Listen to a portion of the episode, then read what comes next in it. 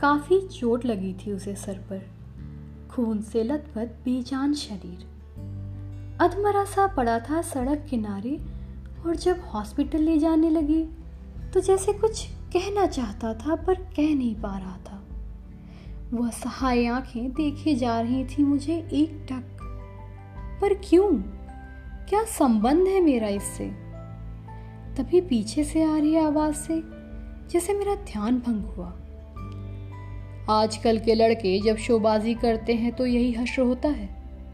और फिर से एक बार मैं डूब गई सोच के दरिया में। किस बात की जल्दी थी तुम्हें? वो ज़िंदगी के चंद पल बचाकर क्या महान कार्य कर लेते तुम? देखो ना, आज उन्हीं चंद पलों के लिए जूझ रहे हो तुम। मैं नहीं जानती तुम कौन हो। पर घर वाले तो होंगे ना तुम्हारे। कहीं घर के इकलौते तो नहीं, ये सारी जिम्मेदारियाँ तो नहीं तुम पर। नहीं नहीं, ऐसा नहीं हो सकता, तुम ऐसे हिम्मत नहीं हार सकते। पर ऐसी भी क्या जल्दी थी, ऐसी भी क्या मजबूरी थी। वजह चाहे जो भी हो, रफ्तार और जुनून सुरक्षा मानकों के अंतर्गत ही भले। जैसे जैसे हॉस्पिटल करीब आता गया, तुम्हारी धड़कनें थमती गईं। आँखें अब भी एक टक मुझ पे। मन बड़ा खिन्न था आज। कोई संबंध नहीं था तुमसे, बस फ़िक्र थी तो तुम्हारे घर वालों की।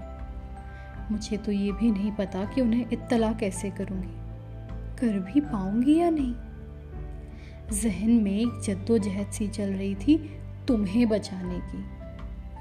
लेकिन तुम बच ना सके।